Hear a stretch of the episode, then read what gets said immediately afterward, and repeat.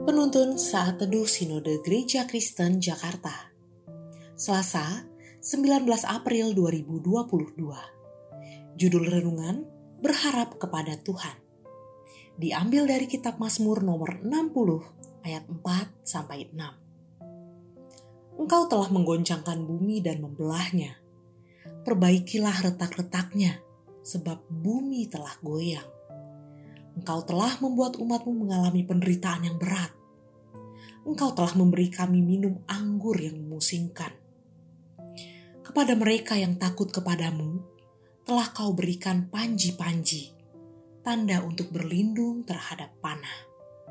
Ketika menghadapi permasalahan hidup, terkadang sulit bagi orang percaya untuk melihat harapan di balik kenyataan itu Tangisan seolah-olah menutupi mata untuk melihat bahwa masih ada Tuhan di tengah kekacauan. Mata fisik kita memang terbatas untuk melihat lebih jauh apa yang ada di balik awan gelap. Itulah yang sering kali membuat mata hati kita pun mulai lemah menapaki hari-hari depan.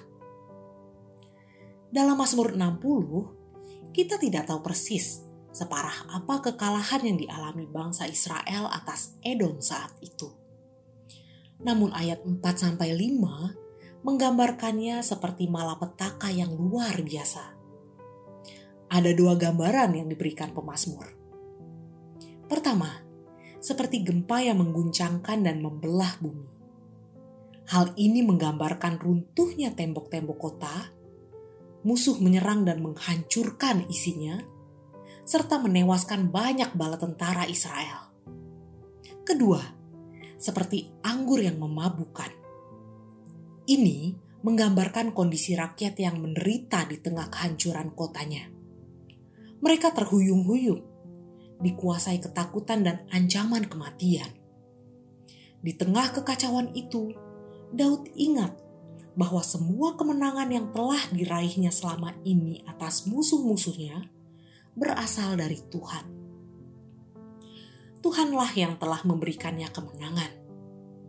Oleh karena itu, Daud membawa kondisi Israel saat itu kepada Tuhan, dan dengan yakin ia berharap Tuhan melindungi mereka dari panah musuh dan memberikan panji-panji kemenangan. Di tengah situasi tersulit yang dihadapinya, Daud tahu kepada siapa dia berharap. Bagaimana dengan kita?